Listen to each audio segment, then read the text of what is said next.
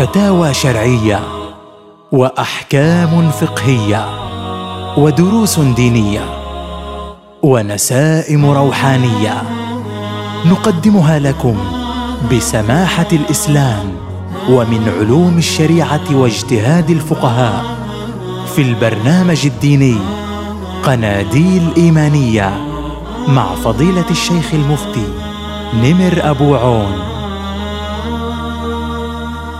أعوذ بالله من الشيطان الرجيم. بسم الله الرحمن الرحيم. الحمد لله رب العالمين. الحمد لله منزل الغيث. الحمد لله منزل المطر.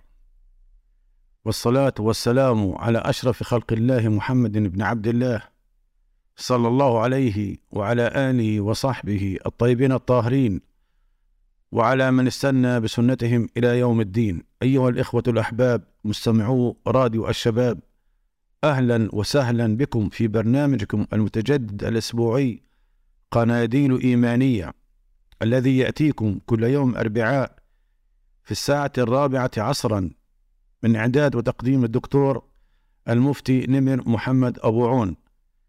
ونسأل الله سبحانه وتعالى في هذه الأجواء الماطرة في هذه الأجواء الشتوية الممتعة أن يغسل لنا جميعا ذنوبنا وأن يجعله غيثا صيبا نافعا وأن ينبت به الزرع وأن يغسل به الطرقات وكل شيء.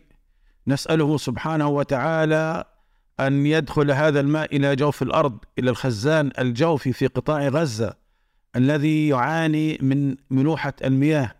نسأله سبحانه وتعالى أن تكون هذه أمطار ورياح بركة علينا وعليكم وعلى الأمة جمعاء. اللهم آمين. أيها الإخوة الأحباب أهلا وسهلا بكم جميعا. بداية هذه الحلقة سنتكلم فيها عن الودائع وأحكام الودائع والأمانات أي تأدية الأمانات والودائع. لكننا كما تعودنا دوما نمر بأحداث. ولا يمكن أن نمر بهذه الأحداث دون ما التعقيب عليها ودون ما أن نتناولها ونقول رأي الشرع فيها. وخاصة أن الناس كثيرا ما تتضارب أفهامهم وأقوالهم حول ذلك. فيبقى العلماء هم ميزان الشرع. يبقى العلماء لهم الكلمة في مثل هذه المواقف. الناس أيها الإخوة الأحباب منهم من يقول أن الزلازل التي حصلت في اليومين الأخيرين هي كوارث طبيعية تصيب كل المجتمعات. ومنهم من يقول خاصة بعض المشايخ أو بعض العلماء يقولون أن هذا هو عقاب من الله سبحانه وتعالى وأن هذا نتيجة الذنوب والمعاصي التي يرتكبها الناس. لذلك نود أن نوضح في بداية هذه الحلقة أن هذا الأمر هو لله تعالى لعلم الله تعالى لاختصاص الله تعالى وليس للبشر. لا يستطيع الإنسان أن يضع نفسه محل الله سبحانه وتعالى وأن يتألى على الله وأن يجزم ويقول أن هذا عقاب. من هو الذي قال لك هل الله سبحانه وتعالى أوحى لك وألهمك أن هذا الزلزال هو عقاب. هذا لا يجوز. هذا تألي على الله سبحانه وتعالى. بعض الناس يخوضون في علوم الغيب وما يعلم الغيب إلا هو. حتى الأنبياء حتى الرسل لا يعلمون الغيب. الله سبحانه وتعالى لم يطلع أحدا من الرسل على الغيب. فكيف أنت بك؟ إذا ذهبنا إلى التواصل الاجتماعي شبكات التواصل الاجتماعي خاصة الفيسبوك نجد العجب العجاب. منهم من يوعظ هؤلاء الناس الذين تحت الأنقاض. منهم من يقول عودوا إلى الله. وهؤلاء مسلمون أصلا. مسلمون موحدون. هذا الذي الآن في البرد القارس في تلك المناطق التي فيها درجة الحرارة تحت الصفر. وهم يئنون ويفقدون حياتهم وأحبابهم.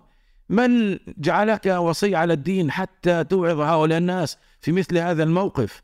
هذه المواقف لا تحتاج مواعظ الآن. هي تحتاج مساعدة تقديم دعاء إن, لم تستطع تقديم يد العون لهم. ونود أن نؤكد أن هذه الكوارث هي أمور طبيعية تصيب كل المجتمعات المسلمين وغير المسلمين. معروف آه، طاعون عمواس عمواس منطقة في آه، غرب القدس قبل القدس بحوالي 25 كيلو متر آه، طاعون عمواس مشهور في كتب السيرة كتب التاريخ. عندما كان جيش الصحابة يفتحون بلاد الشام فأصابهم هناك المرض الطاعون وهو مرض معدي ف يعني قتل منهم أكثر من حوالي عشرين ألف وهم صحابة كرام أجلاء. فهل نقول أنهم بسبب المعصية الله سبحانه وتعالى أرسل عليهم؟ الأمراض والأسقام والأوبئة والزلازل والبراكين هذه أمور طبيعية تحدث في كل المجتمعات في كل الأزمان. إيه، فلا يجب أن ننصب أنفسنا أوصياء على الدين وأن نبدأ نقول وندعي أن هذا بسبب العصيان وبسبب الذنوب والمعاصي. الذنوب والمعاصي منذ خلق الله سبحانه وتعالى البشرية إلى أن يرث الله الأرض وما عليها. كل ابن آدم خطاء. كل ابن آدم خطاء لا يوجد إنسان لا يخطئ. وخير الخطئين التوابون. لكن آه، أن نبدأ ونصنف الناس وهذا يجوز وهذا لا يجوز. وقبل ذلك أيام الكورونا وأيام الصين وقلنا أن هذا بسبب العقاب من الله أن كورونا أرسلها الله بسبب أكلهم الخفافيش وما إلى ذلك. هذه هذا لا يجوز. هذا لا يجوز أيها الأخوة الأحباب. هذا جهل. واستغلال للدين. هذا جهل. كل ما علينا في مثل هذه الأوقات إن لم نستطع أن نقدم لهم يد العون ولم نستطع أن نذهب إليهم وننقذهم من تحت الأنقاض ونمد لهم المساعدات الطبية والغذائية. إن لم نستطع ذلك فعلى الأقل أن ندعو لهم. ندعو لهم بالفرج والرحمة لشهدائهم. وكذلك ندعو بالشفاء العاجل للجرحى والمصابين والإيواء العاجل للمشردين واللاجئين. وكذلك أيضا هذه موعظة وعبرة لنا وما نرسل بالآيات إلا تخويفا. يجب على كل إنسان منا أن لا يستبعد. وخاصة نحن في منطقة حوض البحر المتوسط. وكما يقول علماء الجيولوجيا نحن معرضون إلى هزات مشابهة أو ارتدادات لمثل هذه الهزات فحري بكل إنسان منا أن يستعد لأي طارئ يستعد لمثل هذه اللحظات. هؤلاء الناس كانوا نيام الساعة الرابعة صباحا كانوا في بيوتهم لا يعلمون ماذا سيحصل. في عشر ثواني تغيرت بلدان مدن بأكملها وما نحن ببعيدين عنها. فلذلك على كل إنسان منا أن يهيئ نفسه لأي طارئ خاصة نحن في قطاع غزة. بلد الحروب بلد إسقاط الطائرات الصواريخ على بيوت الناس وقتلهم وبمحو عائلات من السجل المدني. فلذلك كل إنسان منا أن يكون مستعدا في أي لحظة حصل زلزال حصل حرب حصل هدم بيوت نزول أبراج أن يكون علاقته مع الله سبحانه وتعالى جيدة. هذا أولا. ثم علينا أن نرد الحقوق إلى أصحابها. وكذلك أن نتوب من المعاصي أي إنسان عنده معصية يكون إنسان أعلم بنفسه أن يتوب وأن يستعد إيه، بمعنى لو جاء الموت أو جاء زلزال أو جاء حرب في أي لحظة في أي ثانية يكون الإنسان مستعد لذلك بمعنى ما بينه وبين الله سبحانه وتعالى يكون عمار والله سبحانه وتعالى توعد بالتائبين المتقين توعد أن يدخلهم الجنة. نسأل الله سبحانه وتعالى العفو لنا جميعا والرحمة للشهداء شهداء الزلازل وغيرهم والشفاء للجرحى. ونسأل الله سبحانه وتعالى أن يربط على قلوب ذويهم وأن يبعد عن شعبنا كل الزلازل والبراكين. اللهم آمين. نعم أيها الإخوة الأحباب اليوم كما قلنا موضوعنا هو حول الوديعة. والإيداع. وكثيرا ما تحصل خلافات بين الناس حول موضوع الوديعة. فلان حط عند فلان وديعة إما نقود وإما ذهب أو سيارة أو أي شيء. فأحيانا يتم آه، تغيير هذه الوديعة بنقود أخرى بذهب آخر. أحيانا يتم ضياعها أحيانا يتم استهلاكها أو أحيانا يتم استعمالها. فهذه تعمل مشاكل بين الناس وتبدأ العلاقات آه، هنا وهناك تدخل في عالم المشاكل. فخاصة إذا كان الإنسان يريد أن يسافر أو يريد أن يعمل أي عمل معين فيعمل وديعة أو يضع ما عنده من أموال عند الآخرين. وليس معنى المال النقود. النقود جزء من المال. المال هو كل شيء له قيمة وله ثمن فاليوم نتناول هذا الموضوع بإذنه سبحانه وتعالى من شتى الجوانب وكذلك حلقة الأسبوع القادم سنتناول باقي القضايا وستكون باذنه سبحانه وتعالى تطبيقات عملية وإجابة على فتاوى وأسئلة ترد في مثل هذا المجال. بالنسبة إلى تعريف الوديعة كما يعرفها الفقهاء هي المال الموضوع عند الغير لحفظه. وجمعها ودائع مال موضوع عند الغير لحفظه. مشروعية الوديعة بشكل عام إذا قلنا المشروعية يعني حكمه في الشرع من أين أتى؟ فدائما ننطلق من الكتاب والسنة من القرآن والسنة. وتعاونوا على البر والتقوى. هذا بشكل عام. تعاونوا على البر والتقوى.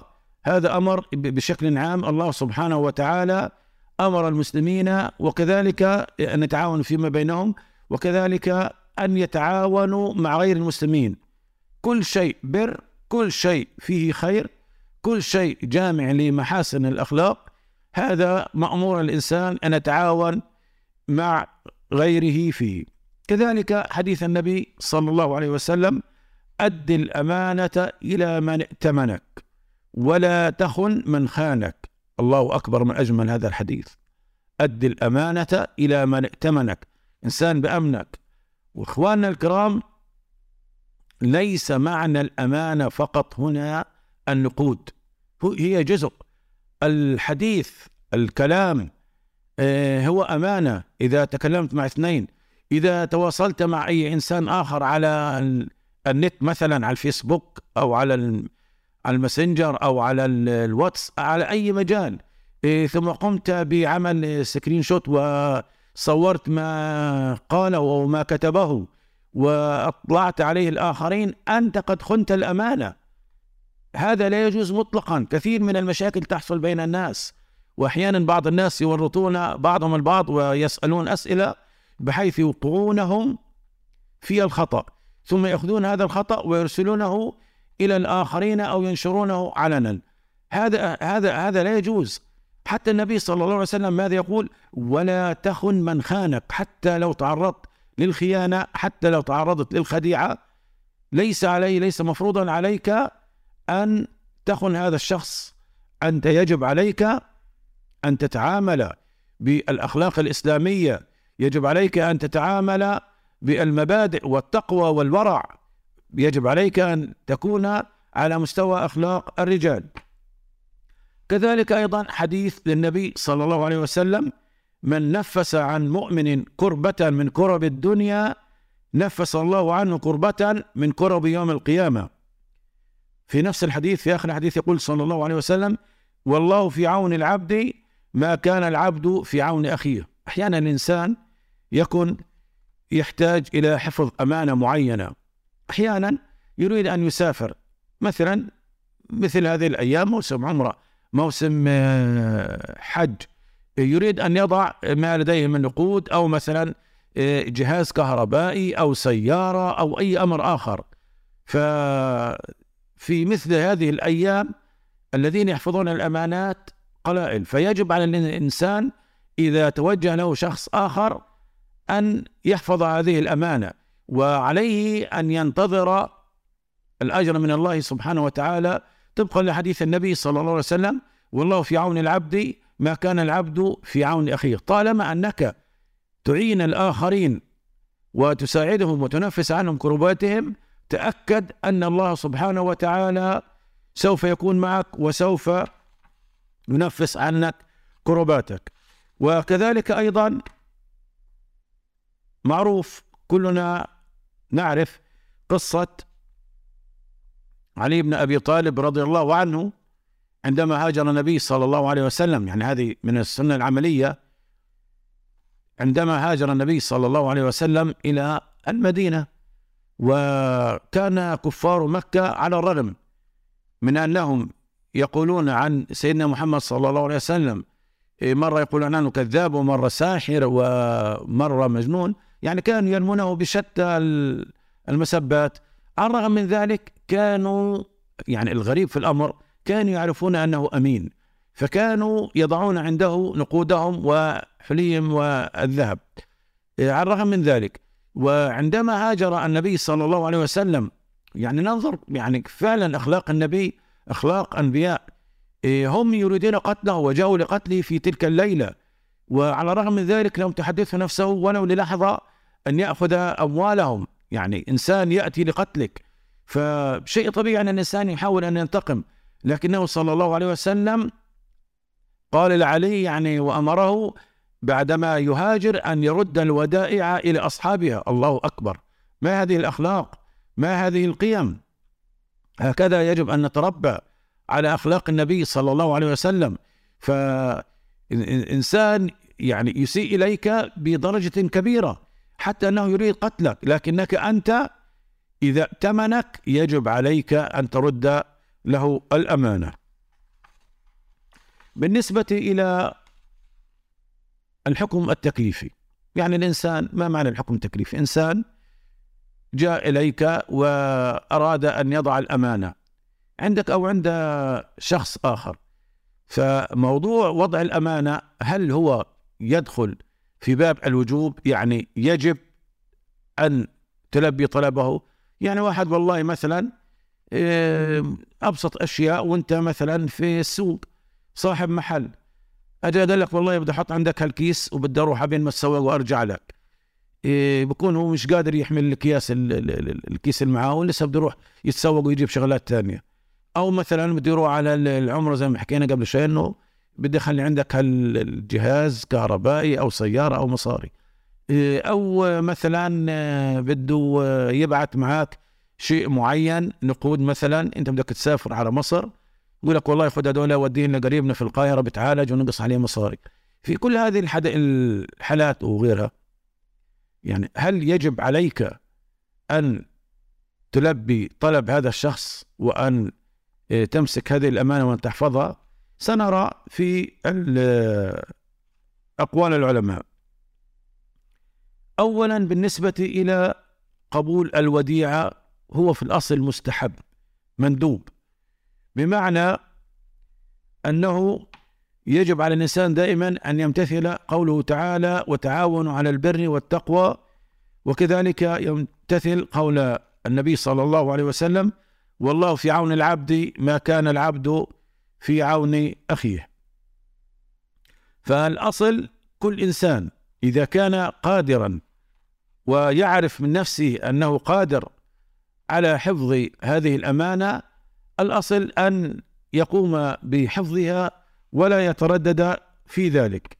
فإن لم يكن هناك من يصلح لذلك غيره وخاف من ضياع هذه الأمانة في هذه الحالة تصبح فرض واجب عليك. يعني واحد جاب لك مثلا المصاري أو قال لك والله احفظني عندك أنا بدي أروح على العمرة وبدي أرجع. طب ودي لناس ثانيين شوف ناس ثانيين المهم في الأخير أنت يعني توجه لك زي ما نقول بالعامي انتخك آه، طلعت فعلا ما فيش حد ثاني ويمكن هذه الأمانة تكون صعبة شوية يمكن مبلغ كبير. لكن أنت ربنا سبحانه وتعالى اعطالك من القدرات وعارف نفسك إنه أنت قادر يعني تحمي نقوده تحمي مصاريه لكن أنت ترددت. ترددك هذا قد يضيع هذا المال قد يهلك. قد إنسان ما يكونش على قدر المسؤولية. يعني يمكن أنت أجا واحد قال لك والله أنا بدي أروح أعمل عمرة. ويا ريت تخلي السيارة عندك بس يعني أسبوعين ثلاثة عبين ما أرجع أنت قادر يعني وتخلي عندك في الكراج وتمام التمام. لكن هو قال لك إذا أنت ما أخذتهاش أنا ممكن أوديها لشخص آخر. وذكر لك اسمه. الشخص الآخر مثلا اولاده ملعوبين عنده أولاد صغار ممكن يأخذوا السيارة يطلعوا فيها يخربوا له إياها. إيه، ممكن يسرقوا له منها غمزات إضواء وشيء معين. يعني إنه يعني هالمال تبعه حيخسر. وانت عارف الكلام حيصير. في الحالة هذه بصير انت عليك واجب واجب أن تحفظ هذه الأمانة. لأنه انت في الحالة هذه ما فيش غيرك. وإذا انت يعني ما حفظهاش هلكت. وحتى كأنه يعني ممكن نقول إنه حتى لو لم يتوجه لك هذا الشخص.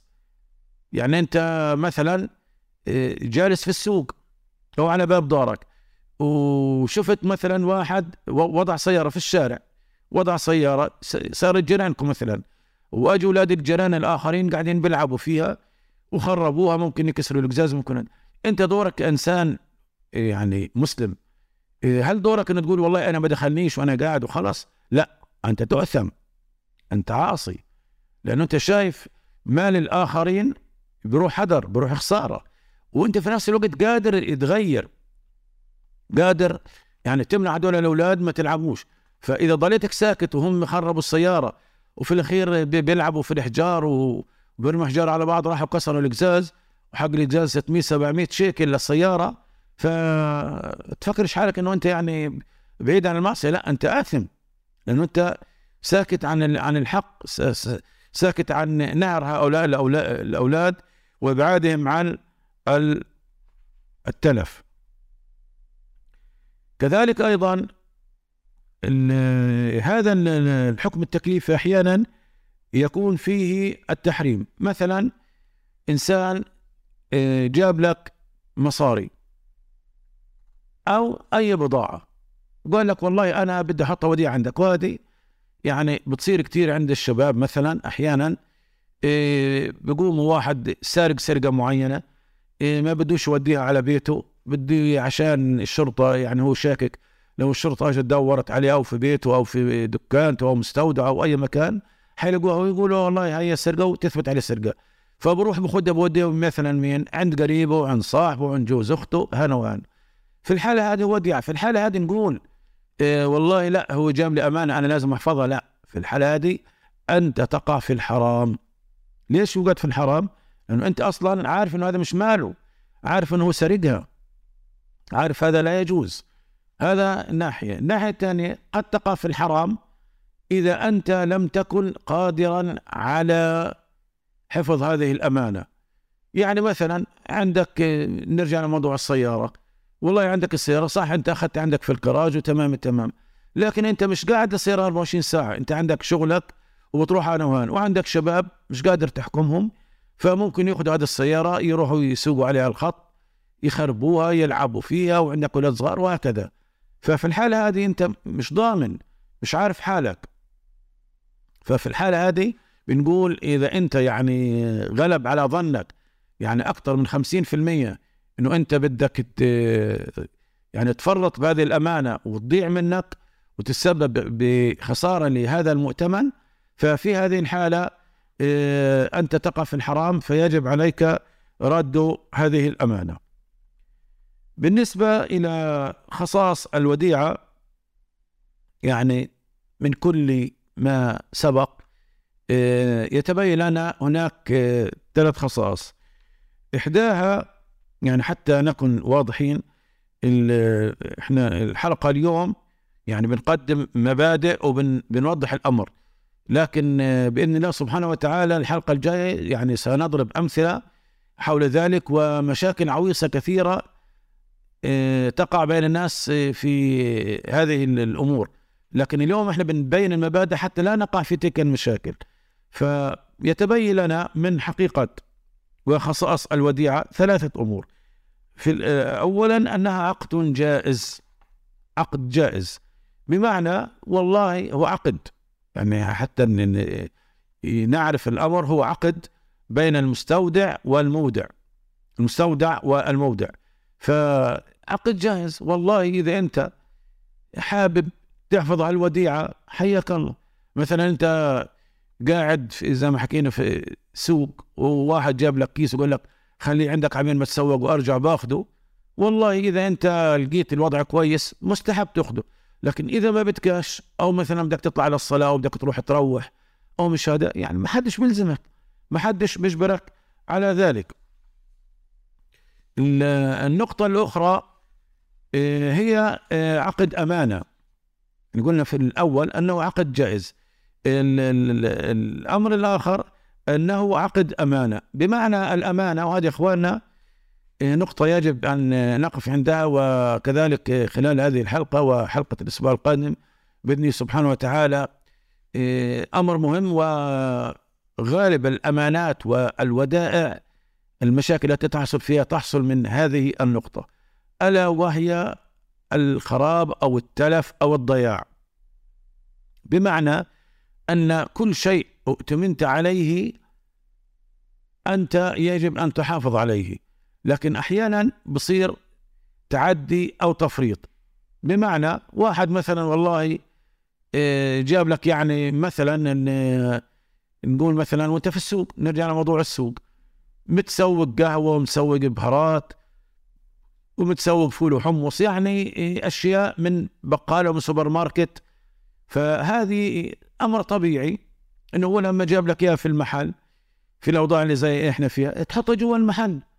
لكن أنت رحت وين حطيت؟ على باب المحل تحت المزراب فزين نقول على باب المحل معرش بنزل عليه مطر. اجى أخي ناس بالله تسوق ورجع. بعد ساعة ولا بعد نص ساعة لقى القهوة وهالزعتر وهالدقة ولقى كل أغراضه مبللين على الآخر. طب يعني هو زلمة الشريعة يمكن ب 120 130 شيكل. تروح أنت بهالبساطة تقول إيه بيسألك طب يا ابن الحلال ليش ما مرقت جوا البضاعة جوا؟ طب ما أنت شايف هذه يعني أغراض بتخرب من المطر. في الحالة هذه أنت يعني فرطت فيها. إيش بمعنى؟ يعني انت ما حافظتش عليها. يعني بالله عليك انت لو مالك لو هذه اللي الدقه والزعتر والقهوة إلك بتخليها هيك يعني على باب المحل تحت المزراب وتحت المطر وانت يعني قاعد وشايفها وقادر تمسكها بإيدك وتحطها جوا. ففي الحالة هذه هذا اسمه تفريط. انت فرطت في الأمانة.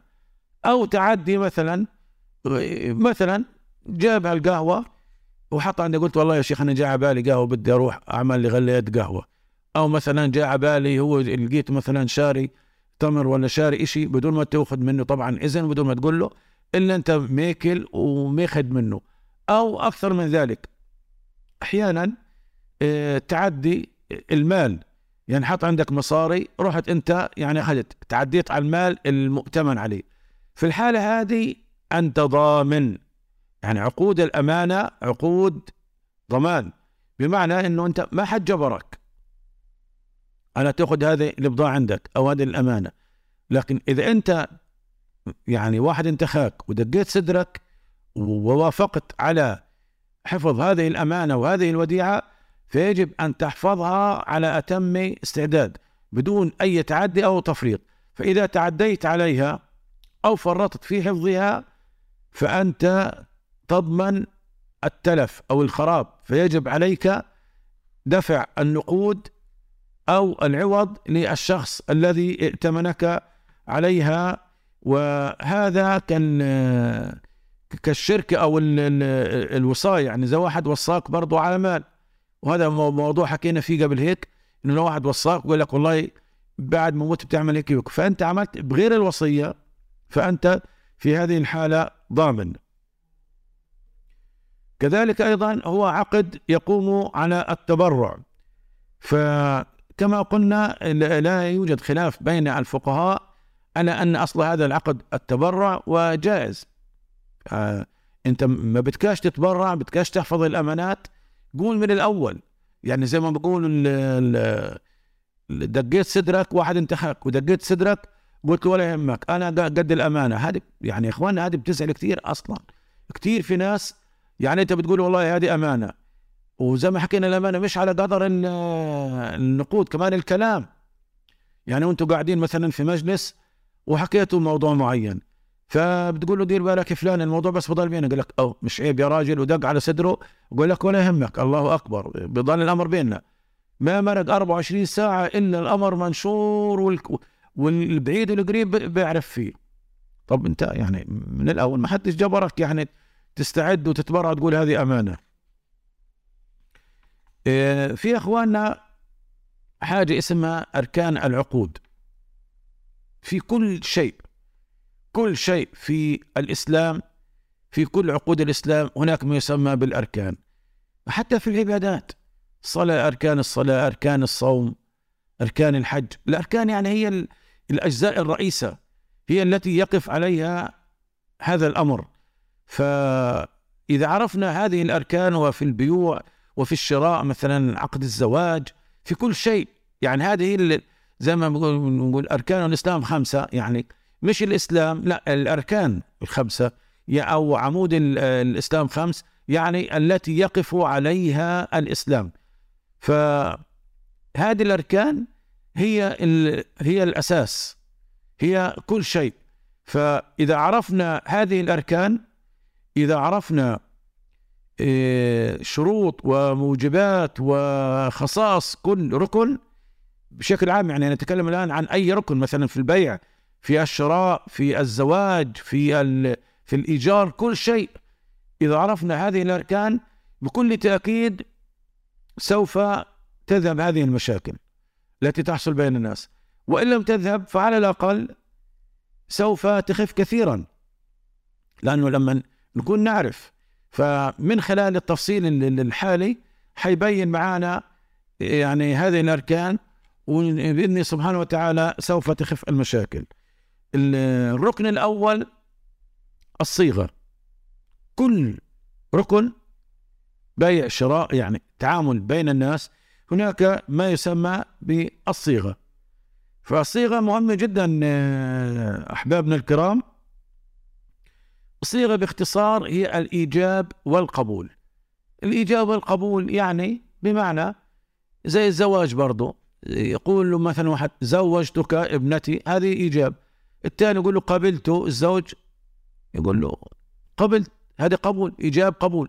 في البيع والشراء مثلا تبيعني مثلا كيلو التمر ب 10 شيكل أو بقديش كيلو التمر؟ يقول والله ب 10 شيكل. اجابه قبول فالآن بالنسبة للعقد الوديعة أو الإيداع أول شيء أول شيء مهم موضوع الإيجاب والقبول.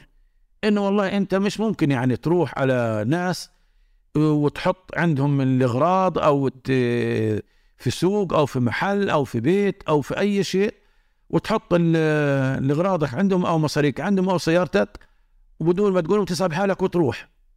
لا لابد ليكون هناك إيجاب وقبول آه، هنا مثلا آه، قال بعض العلماء لا بد من اللفظ. يعني مثلا آه، إيش رأيك يا أبو العبد؟ والله أنا بدي أروح على العمرة أنا عندي سيارة. إيش رأيك إنه تحفظ ليها عندك؟ تدير بالك عليها أو أجيب لك إياها على الكراج عندك. فبعض العلماء قالوا يجب على المستودع أن يتلفظ يقول له ماشي ولا يهمك يا يا أبو محمد إن شاء الله حدير بالي عليها. اعتبرها في مكانها الصحيح اعتبرني محلك مش حيصير لك الخير يعني إنه لفظ مقابل لفظ. بعض العلماء قالوا هيك. إيه، جمهور العلماء قالوا لا يشترط. لا يشترط إنه يكون الصيغة يعني ايجاب وقبول إيه، طرفين. مثلا واحد اجى نرجع لموضوع السوق. اجى على السوق وجايب معاه أغراض وما يلعن على المحل. بيعفوا السلام عليكم وعليكم السلام. كيف حالك أبو العبد؟ والله أنا بدي أروح أتسوق إيه، مش قادر أشيل الاغراض خليهم عندك مثلا عبين ما أرجع. صاحب المحل ما حكاش. أو هز براسه. ويعني بمعنى أنه وافق. أو مثلا اشر له قال له آه، يعني ضعها هناك. أو مثلا هان. أو اشر له على باب أو قال له مثلا حطها عندي في المحل جوا. يعني عمل له إشارة بدون أن يتكلم. فهذه أيضا قبول. يعني هو وافقوا على الأمر بدون ما يتكلم. يعني ليس شرطا أن يتلفظ. فوافق مثلا هز براسه. إيه، عمل بسموه يعني كناية عن الرضا أي فعل يعني يؤيد إيه، هذا الأمر. فلا بأس في ذلك. وحتى قال بعض العلماء السكوت حتى لو لم يبدئ أي كناية.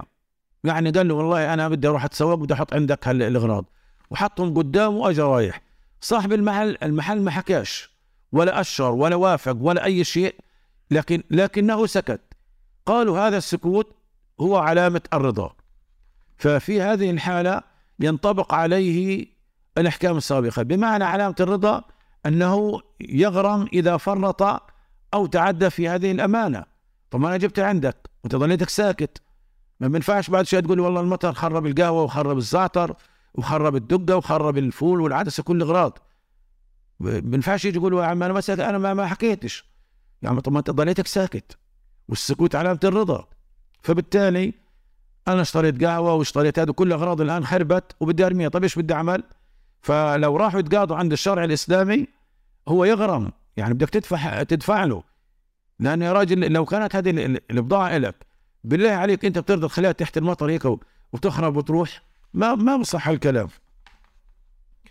في إخواننا الكرام كمان عندنا الركن الثاني العاقدان. كنا الركن الأول الصيغة ثم العاقدان. العاقدان اللي هم طرفين زي ما نقول في العقود الطرف الأول والطرف الثاني.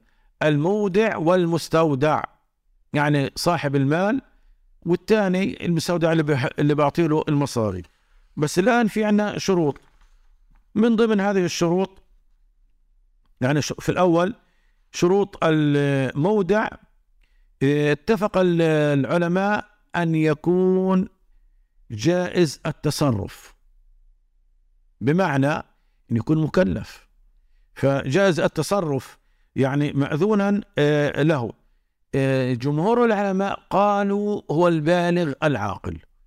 يعني إنه العقود اللي بيعملها بتكون آه، بنفع أي إنسان يعملها طبعا في عندنا في الإسلام تحت سن البلوغ غير مكلف. لكنه بعد ذلك مكلف. فجمهور العلماء قالوا هو البالغ العاقل. الأحناف وهذا برضو رأي وجيه قالوا يجوز للصبي المميز. الصبي المميز كما يجوز له التجارة. مثلا صبي مميز يعني لو ولد مثلا في ثاني أعدادي ثالث أعدادي أولى أعدادي واعي وما شاء الله عليه وشاطر وببيع وأبوه تركه في المحل أو على البسطة. وبنلاحظ كثير زي هيك. وهو صبي لسه يعني مش بالغ لكن واعي وبميز وبيعرف البيع من التجارة. الربح من الخسارة وممكن يكون بدير محل أو مثلا ببيع في مطعم يعني. واعي. فالاحناف قالوا طب وش ماله؟ إيش المانع؟ طالما هو يعني أهله أو أبوه أو صاحب المال ائتمنوا على ماله وتجارته ببيعه وما شاء الله عليه هاي كويس. فقالوا إيش المانع؟ إنه هو آه، يؤتمن يعني يكون مستودع. فقالوا يجوز ذلك. آه، بمعنى لأنه الأمر يمكن واحد يقول لك طب إيش فائدة هالكلام؟ بنقول إنه لو مثلا الولد اللي في ثاني إعدادي مثلا واحد جاب عنده أمانة زي قبل هيك وفرط في الأمانة وتعدى بينفعش بعد هيك أهله أهل الولد أو صاحب المحل اللي خلاه في المحل قاعد يقول لا يا عم والله هذا ولد صغير هذا ولد صغير ما مالوش مش مكلف لا في الحالة هذه هو مكلف طالما هو انت ما دام مش مكلف يا صاحب المحل طب ليش واقف وقاعد ببيع وبيشتري وبقبض من الناس آلاف الشواكل ما شاء الله عليه هيو ولا بس عند ما حطيت عنده الكيس راح حط لي في المطر وحط لي إياه وخربت البضاعة. في الحاله هذه بينفع تقول والله آه، حسب رأي بعض العلماء أو رأي الجمهور إنه هو غير مكلف؟ لا هو مكلف بمعنى أنه يضمن فأنت إذا هو بدوش يدفع من جيبته أنت اللي حاطه في المحل هان بدك تدفع عنه لأنه أنت الولي أمره في هذه الحالة. كذلك أيضا آه، يستثنى من هذا الحكم آه، لو كان طفل أو مجنون. يعني حتى لو كان يعني قلنا العلماء قالوا البالغ العاقل. طب لو كان بالغ مجنون برضه لا يستودع. ولو كان طفل طفل قلنا غير مميز. يعني مش واعي مثلا ولد آه، أبوه حطه مثلا في المحل في صف الروضة صف ثاني ابتدائي أول ابتدائي. لا بس حطوا هيك يعني عبين ما يروح يصل الحمام أو يصل الجامع يصلي ويجي. بس قال له اقعد بس دير بالك على بضاعه وخلص لا تبيع ولا تشتري. واجى واحد حط عنده بضاعة. في الحالة هذه يا عمي هو ولد عفوا. هو يعني ولد غير مميز فلا تجري عليه الأحكام. بمعنى إنه إيه، إيه، لو فرط في هذه البضاعة أو ضاعت منه أو هلكت إيه، مش من حقك أنت تيجي تطلب لأنه هو يعني غير مكلف ولا تجري عليه الأحكام. بالنسبة إلى شروط المستودع اتفق الفقهاء أيضا أنه يجب أن يكون كما قلنا جائز التصرف. ونفس الشيء المودع يعني مستودع المودع نفس الشيء بده يكون جائز التصرف. بمعنى إنه المودع لو اجى واحد مثلا آه، ولد صغير مثلا آه، جايب فزبة أبوه أو مجنون معتوه وجاء فزبة أبوه مثلا واعطاها لأولاد الشارع أو خلاهم يسوقوا السيارة. وهو يعني معتوه أو مجنون أو مش واعي وضحكوا عليه الأولاد. أو ولد صغير مثلا أجوا قالوا له روح لنا من محل أبوك أو من السوبر ماركت مصاري أو كثير بصير أولاد المدارس مثلا. أحيانا بيضحكوا على بعض. فيروح الولد يعطيهم يجي مثلا الصائل اللي أخذه من المصاري يقول يا عمي لا هو جاب لنا. هذا لا يجوز. ما بينفع تقول والله هو جاب لنا لأنه طفل صغير مش واعي. وأنت أنت استغليت حالة الولد أو استغليت الشاب الكبير المعتوه أو المجنون أو اللي يعني غير جائز التصرف. فلا بد أن يكون المودع والمستودع المستودع آه، جائزي التصرف واعين آه، لكل ما يقومان به. بالنسبة الآن يعني نيجي على الركن الثالث. الركن الثالث العين المودعة. خلصنا الصيغة. والطرفي العقد اللي هو المودع والمستودع الآن نأتي إلى العين يعني الشيء المستودع يعني كيف يكون؟ أولا يشترط أن يكون مالا وقابلا لوضع اليد عليه. هذا أمر مهم. يعني ما بنفع واحد يقول له والله يجي على واحد والله يا أبو يوسف أنا طالع مثلا مشوار أو هي برج حمام عندك بتدير بالك عليه أنا بدي يعني خليه عندك أمانة. عبين ما اسافر على مصر أسبوعين زمان وأرجع. شاف الحمام. وين الحمام؟ والله هي طاير في الهواء. طب أنت يعني قديش عدده مثلا؟ عدده 20 جوز حمام من النوع سيلفر الغالي. إن شاء الله بس أرجع يعني بتسلمني إياهم. نفس العدد ونفس الشيء. طب يا عم أنا ما استلمتش. ما أنت طالق لي حمام في الهواء. الله يعلم يرجع ما يرجع. وخاصة في مثل هذه الأجواء آه، ريح ومطر. يا عالم فلا بد إلا يكون آه، شيء إحنا قادرين يعني نمسكه ونقبضه لأن القاعدة تقول لا تكليف لما لا يطاق. أو مثلا تيجي تقول والله أنا أنا مودع عندك آه، مصرية عند فلان وفلان وفلان هذول وديعة. أنا مثلا بدي منهم 2000 دينار ما مجموعه عند أربع أشخاص. طب أنا لا لا ماسك آه، دينار ولا حاجة كيف تقول لي 2000 دينار وأنا مش قادر أطولهم؟ أنت بعد ما طولهم بتجيب لي إياهم. فلا بد أن يكون مالا مقبوضا قادرا على إيداعه. آه، كذلك أيضا لا يشترط أن يكون مالا منقولا. يعني بعض الناس بيقول لك الوديعة يجب أن تكون مال منقول. يعني كسياره مصاري بضاعة خضار شيء لا طب ما العقار ممكن يكون وديعة الأرض المعدة للزراعة يقول لك والله أنا عندي هالدلمين أو التلت دلومة وهو البيارة أو نص دلم قد ما يكون آه، وديعة دول عندك دير بالك عليهم عبين ما أرجع بدي أسافر وأرجع. أو مثلا آه، بيت هاي شقة. وكثير ناس بيسافروا وبسكروا الشقة أو بسكن فيها مثلا نسيبه وجوز بنته قريبه وبن عمه. بقول له دير بالك على هذه وديعة عندك على بين مرجع زي ما سلمتك سلمني فبالتالي يجوز الأموال الغير منقولة. الآن بالنسبة ل هناك ما يسمى آثار عقد الوديعة. يعني إذا الوديعة تمت الصيغة واللفظ والقبول وكذلك أيضا جميع الأركان وتمام تمام الأمور. الآن في آثار. هذه الآثار تترتب على هذا العقد. ما هي؟ أولا كون الوديعة أمانة. فقلنا الوديعة أمانة هذا أول شيء من عقود الأمانة. فإذا حصل أي تعدي أو تفريط فإن المستودع يضمن ذلك.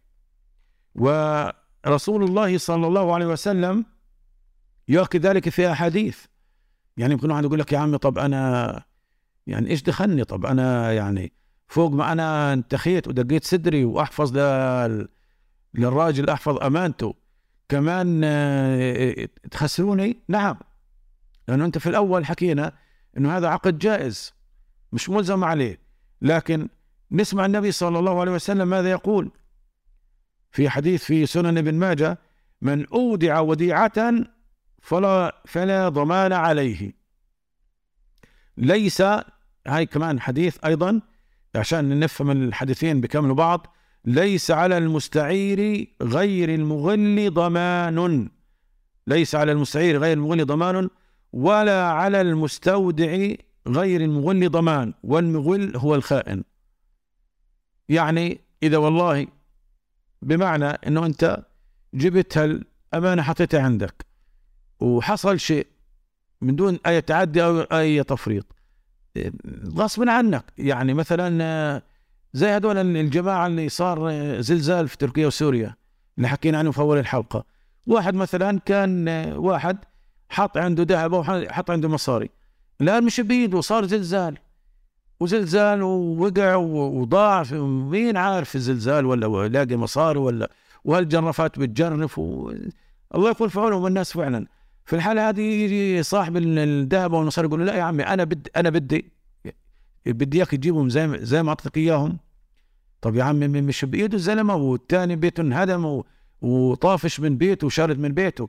أو زي أيام الحروب. وبصير عندنا ما إحنا برضه يعني مرينا ب يعني مثل هذه التجارب بس بشكل آخر أيام القصف أيام الناس لما كانوا يعني مع شدة القصف وشدة القتل كانوا يعني يتركوا بيوتهم ويشردوا من المناطق الحدودية شرق كل قطاع غزة وشمال قطاع غزة. الله لا يعيدها من أيام وجربنا كيف كانت صعبة جدا. شمال القطاع وشرق القطاع وكلهم يعني القصف فوق فوق رؤوسهم الطيران فكثير ناس بيحطوا أمانات عند بعض لكن في الحالة هذه ضاعت الامانه راحت انقصفت. حتى حتى مصري هو يعني المستودع يعني اغراضه هو مش لاقيه في الحالة هذه لا ضمان عليه. طب الضمان على مين؟ الضمان يكون على المغل والمغل هو الخائن ولا على المستودع غير المغل ضمان. المغل هو الخائن بس اللي هو يعني بخون وبسرق. الآن إذا طب واحد اشترط صاحب الوديعة برضه يعني الآن بنفصل أكتر. قال له اسمع أنا بدي أحط عندك هالذهبات. ما تقوليش بكرة صار حرب؟ ما صار حرب. كان ماني أنا يا عمي بدي مصريه دير بالك. اما تقول لي حرب ما حرب أنا هاي عندك 2000 دينار. أنا بدي 2000 دينار. وصارت حرب مثلا وزي ما حكينا شردوا الناس وقصفوا البيوت وصار آه، الكل ما يعني بيجري ما بدري ما حدش عارف. يجي يقول بعد هيك يقول له أعطيني ال 2000 دينار طيب يا عم والله ماني قادر اعطي لك. قول له أنا مش اشترطت عليك أنا مش وصيتك أنا مش حكيت لك. في الحالة هذا في هذه الحالة نقول أن هذا الشرط باطل. يا عم حتى لو شرط عليه. طب هم يعني من وين يخلق لك؟ من وين يجيب لك؟ هو شيء يعني خارج عن إرادته خارج عن تكليفه غصب عنه. فبنفعش تيجي تقول والله قدام الناس أو أنا كتبت عليه ورقة أنه هو يجيب لي تحت أي ظرف. لأنه هذه الظروف خارج عن إرادته. حتى يعني والشيء بشيء يذكر حتى في العقود آه، المحلية والدولية وبين الوزارات وبين الدول حتى. هناك بند ما يسمى ببند آه، الكوارث. يعني كوارث طبيعية خارجة عن إرادة الإنسان. يعني آه، مثلا بيكتبوا أنه لا يحق لأي طرف من الأطراف النكول أو التراجع عن هذا العقد. إلا في حالة حدوث كوارث. كوارث زي الزلازل في الحالة هذه. فهذه كوارث يعني خارجة عن إرادة البشر. ما بينفعش مثلا واحد يجي يقول مثلا إيه والله مقاول استلم مدرسة خلال ست أشهر بده يسلمها للوزارة. مثلا كاتبين معاه عقد لوزارة التربية والتعليم. إيه طيب تمام تمام بدأ يشتغل المقاول. إيه بعد شهرين سكر المعبر زي ما حصل بيحصل هنا في قطاع غزة. سكر المعبر لا بيدخل اسمنت ولا حديد ولا مواد بناء. بينفع تيجي الوزارة تقول لا يا مقاول لازم انت في خلال الست أشهر تسلمنا. طب يا عم أنا يعني كوارث غصب عني. سكر المعبر إيش بدي أسوي؟ ففي الحالة هذه الكوارث اللي بت يعني بتكون خارج إرادة الإنسان هذه يعني لا بأس الإنسان إيه معفي عنها. وربنا سبحانه وتعالى لا يحاسبه عليها. في عندنا الآن إيه لو يعني صار شيء ضاعت برضو عشان كمان نفرع أكثر وهذا الأمر بحس يعني بصير مشاكل عند الناس. فأحيانا آه، بكون آه، صار حريق مثلا آه، أو صار ضياع. يعني مثلا واحد حط مصاري في محل أو زي كثير عندنا بصير بشكل آخر بجمعوا مصاري الناس وبيقوم بيعمل مشروع بيستثمر أموالهم واحيانا بصل آه، ملايين الدولارات بيجمع من هان ومن هان ومن هان ففي الأخير بنكسر أو بنحرق محله أو آه، بقول والله انتصب علي أو ضاع المصرية المصرية. المهم إنه يعني لا يستطيع أو لم يرد إرجاع حقوق الآخرين لهم. ففي الحالة هذه يعني آه، هو ممكن يكون عنده صار فعلا صار عنده آه، حريق أو صار عنده آه، أي أمر آخر. لكن هل نقدر نقول له روح الله يسهل عليك خلاص مصار الناس آه، مسامحينك فين لا بعض الفقهاء قالوا إذا ادعى تلف الوديعه هذه مهم يعني الأمر حتى نحفظ حقوق الآخرين. وإحنا حكينا يا اخوانا بداية الحلقة قلنا لو إحنا عرفنا يعني الشروط وكل شيء في الحالة هذه يعني بنتلاشى كثير من المشاكل. فإذا ادعى تلف الوديعة بسبب ظاهر مثلا كحريق إيه، أو غارة أو غرق إيه، لم يقبل قوله حتى يقيم البينة. آه أحيانا ممكن أنت يا صاحب المحل عشان بدك تضيع المصاري وتضحك على الناس التانيين ممكن تعمل لك حريق إيه، بسيط. آه فإحنا من خلال التحقيق بدنا نبين مثلا لجنة التحقيق إنه هذا الحريق حصل بفعل فاعل ولا حريق طبيعي وإنه فعلا المصاري ضاعوا منك ولا لا. إيه كذلك أيضا إذا أما إذا ادعى الهلاك بسبب خفي كسرقة وضياع ولم يبين السبب. فالقول له يعني الآن قلت ضاع. طب برضه بدنا نعرف أو إن ضاع المصاري وين المصاري؟ أو أنت بتقول والله أنا جمعت وخسرت طب كيف خسرت؟ في سبب خفيف فبالتالي إحنا بدنا نعرف. فكل هذه الأمور باختصار يعني تتبع للتحقيق في الأمر ونعرف بالضبط وين راح المصاري كيف انهلك كيف راحوا حتى نحفظ حقوق الآخرين. إخواننا الكرام هذه أموال ناس دفعوا يعني دم قلبهم طول عمرهم حوشوها فنسأل الله سبحانه وتعالى أن يجعل كل أموالنا بالحلال وأن يبعد عنا الحرام وعلى الإنسان دوما أن يتحرى الحلال وأن يرجع الحقوق إلى أصحابها. أقول قولي هذا واستغفر الله لي ولكم وآخر دعوانا أن الحمد لله رب العالمين.